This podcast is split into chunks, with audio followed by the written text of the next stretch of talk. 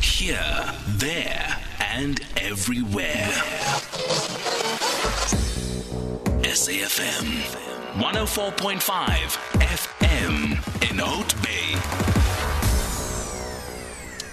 Justin, good evening. Thank you so much for joining us. Good evening, sir. Always a pleasure to be on. It is indeed. We had a conversation last time out. You were calling for people to come and participate in, I don't know what the scheme was, but specifically it was for entrepreneurs and SMMEs. Now you have penned an article focusing as to the uproar that is absent about corporate capture, particularly because of the impact it typically does have on the average South African business or enterprise that simply never sees the light of day because of what is happening in the corporate space, largely in big business. And of course, I'm not trying to bastardize big business in the general sense. I've read the uh-huh. article. There are those who haven't. Do you just want to quickly go over the salient points over your article so that we can engage this very vexing question? Yeah, sure. And I think it uh, speaks to your last, um, well, the theme on your show tonight about accountability. So, I mean, how do we have it? We've got chronic load shedding, high crime rates, and crippling unemployment, but the JSE is at all-time record highs. Um, and if you look at the state of global macroeconomics, M1 or monetary supply is at all-time highs. Um, the rand is still one of the top three traded currencies against the dollar, but if you look at our proportion of GDP to the velocity of money in our systems, um, it's the slowest it's been in the last 50 years. Um, so we have this case where we have rising inflation, but not actual strong GDP growth. It's almost stagflation. Um, and when you look at the amount of money coming in, which is quite easily trackable through through bonds and currency, and the fact that the rand is um, in the top three traded currencies against the rand, or against the dollar rather, um, you can see that money has been hoarded. Um, very indicative is that um, CFR, compared to Richemont, is up 500% year on year uh, in terms of sales. So it's not a monetary problem, uh, problem we have, it's a disbursement of capital. And uh, corporate South Africa has to be held accountable. And I suppose that is a sort of micro. Um, micro rep- microcosmic representation of South Africa, the country. I mean, there are spaces that simply haven't anything, and there are spaces adjacent to that space that is bare and barren that have more than they need. So South Africa is really a country that struggles with distribution. I'm just going to use the word distribution and no more. Articulate further when we're talking about distribution in the context of your article, in the context of money not going where it should be going, yeah. in policies and in systems seemingly favorable to others and correspondingly unfavorable to others, which doesn't quite allow the fluidity of capital flows within South African hands, within businesses, creating value chains, creating national champions, even, that therefore creates this unequal society. Yeah, well, I mean, look at look at what's topical right now. Let's look at COP26. So there's a huge amount of money that's been uh, granted to our people to transition from coal to green energy. And on paper, it looks it looks amazing, right? It's billions and billions of dollars. But let's look at, let's take it as a case study. So the money will come in, and it will come in at the government parastatal level for for purpose uh, business units that can disperse the cash. And in this case, it'll be issuers like the IDC, DBSA, and Land Bank. So what usually happens in this case is because there's a there's a mismatch of first world capitalistic distribution models and third world uh, characteristics, which don't gel, which means these parastatal units have to be self-sufficient and profitable, which means that this money coming in, which sounds great on paper, in the billions and billions of rands, mm-hmm. You know, what's the first thing they're going to do? Is they're going to refinance their existing debt and loan book. So you have a you, you actually have a fractional amount of this capital that's supposed to be coming in actually being utilized because the rest of it's gone to, well, you know, in certain terms, refinance bad debt or bad deals. So when you look at money coming in, you can easily apply a multiplier of 14x. So if you get one rand in, just because of leveraged structured finance, you should be able to get 14 rand out um, in the financial systems. Mm-hmm. So now you've got these billions and billions of rands that come in, and just say you get 1 billion out. That's going to go into the IDC and the DBSA and Land Bank. And then what happens there is the same usual players. I mean, they can only distribute cash to credible and, uh, let's say, uh, people with track record in the space. And it's the usual players in the fund management space. The problem with this is that there there's no distinguishment in South Africa between private equity and venture capital. Private equity is supposed to be soft, friendly capital to get a business from zero to up and running. Whereas private equity, sorry, that's venture capital, private equity is supposed to be not that your company is up and running, you're supposed to get that company to 10x. In South Africa, there's no distinguishment. Venture capital is merged, is merged into private equity. So what happens is these fund managers come and they say, okay, we're big enough, you trust us, give us money. Uh, they do it on a drawdown basis so that uh, technically they can say they have $500 million which or they 500 don't million have. which they don't have. It's on a drawdown basis and it's still kept at the IDC. But the, the parastate will look good because they've got obviously targets to, to get rid of, right? They've got a, they're in the lending environment, so they've got to lend cash. So they've committed the cash to Fund X. Fund X has accepted the cash, but Fund X never does any deals because I can't look bad if I don't do any deals and fail. So there's a big discrepancy between, uh, shall we say, the risk appetite of the people that actually accept the cash in, um, and that never matches with the actual characteristics of the of the underlying beneficiaries that actually need the cash. Let me just ask a question, perhaps that I should have asked you before, because I'm reading the article here, and specifically you refer to the fact that the economic and political landscape is often cited as a reason why capital can't get into the country. You then go on to speak to what I believe to be a truism, but the truth is that we have more than enough capital in South Africa or that which is willing to come into the country. And this is the problem statement. The problem is the corporate capture is rampant. The cheap dollar and euro liquidity seeking decent emerging market yields is held captive and hoarded by a few major players in key industries. Well, I understand how that reads, but somebody in the key industry will simply say that's just how commerce works. You build a reputation, you build a legacy, you build a brand to which people who have the money will be comfortable parting with their money, where there is no other obligation to do so in parting with the money. They need to be secured of certain things, where it is a return of investment, um, a credible way and efficient governance so that when the money is spent and should it not come back, at least there's proven expenditure on this which doesn't yield, which would be unfortunate. But to simply blindly trust Songezo with your money in the venture capital context when he's got nothing to prove other than passion, it probably makes it a very compelling case then to go to key industries. The question then you I'm putting to you is you say that happens and you say that is corporate capture and more you are saying there isn't an uproar to this current system as, in, as is employed. Do you want to elaborate on that?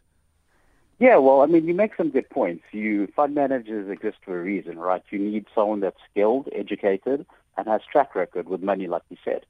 But this is also a problem where we are using first world um, capitalistic models in a third world country that just doesn't gel with that. So I'm not saying re- let's rewrite the model, but you've got to look at different indicators in the local currency because if you look at if you look at us, unemployment is what over 30, 40 percent. Uh, COVID's hit, uh, and we and that we still haven't fully addressed the structural ramifications of apartheid. So to fully employ a first of all private equity or venture capital model in South Africa is never going to be fit for purpose. Um, the question is, what should be the South African model? Sorry, I'm going to jump a few steps here. Yeah, sure. What should be the South African business model, funding model, investment conference, FDI model? Simply because precisely on the apartheid infrastructure, which has not been attended to, and there isn't a sign that it will be attended to, apartheid infrastructure in the sense that it has created and maintains these two or three worlds in one small population of 50 million that is South Africa. Uh, with so many people, the majority of, are off the grid and especially financially illiterate, but it doesn't mean they aren't able to create something in their circumstances to eke out a dis- decent living. It's just a question of how money finds them or doesn't, or the system conspires against them such that the money in the first place doesn't get to. How do we create then a fingerprint for South Africa that allows the offspring that is required? Yeah, I think that's something that what uh, at My Growth Fund we've done right is that we realize that the the three aspects of being an, a successful entrepreneur, which is number one, skills development, number two is actually contracted work, number three, funding, have got to be in line. So in South Africa, these three things are very misaligned or very siloed. There's very rich merchant capital. There's people that are using, and shall I say rather unethically, uh, taking grant money and using it for incubators, accelerators, and then not funding the other actual capital they have in on private equity deals. And then the last aspect is merging those three together. Um, we also have to be, we would be remiss to not note that a lot of the money coming in from foreigners or DFI money, there's a huge concessionary price built into it, as well as grant money. And uh, all capital that comes into these funds are treated the same way. So we also have to look at the fund managers who sit on enormous amounts of money, earn fees, um, and have a look through to the actual underlying beneficiaries. Um, so not just return on equity, not just return on debt, but actually, you know, what has your fund done in actual deployment of capital? Yes, you're sitting on four million or four billion US dollars, but what is that in terms of socioeconomic development into South Africa? We've got to create more um, innovative and, uh, quite frankly, young and fit for purpose tools for South Africa. Would this essentially be corporate capture, or would simply be how corporates have always done things, and it isn't per se in their interest to change it because at a minimum they are not disserviced by the system as it is. So why would they want to rattle the cage, as it were? Why would they want to change a system from which they're not getting any drawdowns from? If any, I mean, drawbacks from. If anything, they're getting drawdowns. They're yeah, getting look, I think it's I think it's human nature. I think it's people taking the path of least resistance. Like one of the big topics I cover in the piece is the enterprise supply development issue, mm-hmm. which, as you know, has a ton of money uh, that sits with the usual five or six fund managers that never gets deployed. So, you know, when I speak to a board um, of a fund, and the first thing they ask me is, "How are we going to get how are we going to get our points?" You know, it's fiscal dumping as opposed to doing the best for the underlying beneficiary. It's not how can we use this money the best way uh, to get to the underlying beneficiary and upskill them, give them contracts, and fund them. It's how can I get rid of my money and get the points. But so, let's talk about this. So anything between depends which country we are talking about. Anything between 15 to 40 percent of a nation's GDP is public procurement. We know how big public procurement plays a role in creating these small businesses in this country and in some instances creating larger businesses in this country and taking state monies into the hands of private South Africans so that the overall socio-economic picture may increase and at the same time while attending to fundamental constitutional rights for instance social security is being distributed could we perhaps not even hold government to account on that account on the basis that they ought one to ensure that every rand is spent and well accounted for, not the story that we keep hearing the year after the year from the Auditor General, and two, precisely because big contracts have subcontracting, we ensure that ESD, Enterprise Supplier Development, is a KPA of a contract its performance on the contract, and its ability of the main contractor to develop enterprises such that those enterprises in good time would be in a position to compete and can stand on their own? Shouldn't government equally, with its own money, which amounts to billions of rands, closer to a trillion by most accounts, on public prop, I mean, on, through public procurement, have some form of control, at least over public funds, to achieve this purpose? Well, I do agree, but from a government point of view, and in the highlight, in the context of what can be done in South Africa, in let's just say the last retrospective 30 years, and let's look forward to the next 10 years, mm-hmm. we just don't have the infrastructure at present, right? So what we've got to do is get regulation and laws in place. But then when you have the laws in place, like the BEE laws, they're uh, misused uh, for personal gain. Uh, for example, fiscal dumping in preferential procurement is a huge issue. And you can easily see this when you take the BEE scorecard of any listed company and you superimpose that against their ED score, the ESD score, and the preferential procurement score. They've got points for ED, they've got points for ESD, but there's no points for preferential procurement because they've bought them, they, they've bought their fiscal dump, they've bought points, and they haven't addressed any of the issues in their own supply chains. So when you have these multinational corporates that have billions and billions of rands to circulate, but their own preferential procurement chains are absolutely dismal state, you know, it's kind of it's very indicative to what's been done. Um, it's how do I get my points this year and how to go on holiday uh, and take my yeah, no, kids it's a holiday. mischief. I accept it's a mischief. I absolutely accept it's a mischief. The question then is, how do we rewrite the playbook? Where specifically in the playbook do we start? Well, I think it's accountability because if you look at state capture, right, when you look at anything related to the Guptas or to national parties and certain individuals, there's always, you know, hands pointed at, you know, what could you do to fix this pothole? Where's my, where's my money going? How can we tax revolt? But if you look deep down at corporates, I mean, I'm talking to the banks in terms of having 10 times the amount of cash on hand compared to capital adequacy ratios. I'm talking to the ESD funds that never deploy any money. I'm talking to corporates that deploy money in 12J structures, which is uh, if you're putting your money into a 12J structure, you're thinking about what's the best way to get a return on my money instead of helping the, the underlying beneficiary. You've got to look at the people in these roles. You know, are they skilled? But if they are skilled, are they too scared to go up and stand to the boards?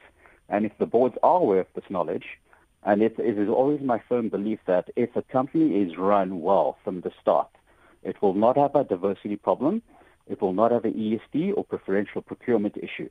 So I, I think it speaks to a lot of the mindset of SA companies in terms of how businesses are structured, natural diversity, um, and just the intent. Because it's almost a retroactive issue of going to fix a BEE scorecard as opposed to a company being run um, with good governance and with good vision that's all encompassing and introducing people from all walks of life into a value chain that they can benefit. And if you do that, a company will be, you know, automatically pass all of the stick box exercises. But it's retrospective.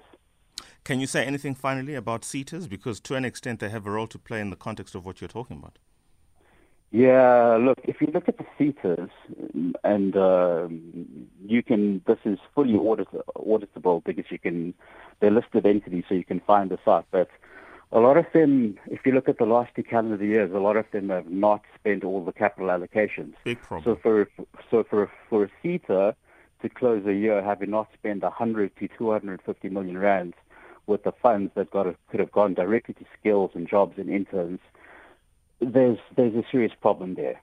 There's a serious problem, uh, but also you need to look at the disbursement models. You know, having dealt with them myself, they look at the entity that's coming to get the funding instead of how is the funding going to flow to the end beneficiary. It's almost a wholesale lending model as opposed to a flow-through model. So, like I said again, uh, a lot of the a lot of, a lot of our parastatals and DFIs are using first world methodologies Mm-hmm. um, that are just not suited to the characteristics of the people that need the money in our country. There we agree, and I have to end it there. We certainly have lots more to talk about. We've had two conversations. I'm looking forward to the third one. Thank you, Justin. Mr. Justin Naidoo, Chief Investment Officer at My Growth Fund Venture Partners, weighs the uproar over corporate capture. He's written a whole article as to what needs to be done to change, especially the experience of your smaller, medium, and macro enterprises in this country.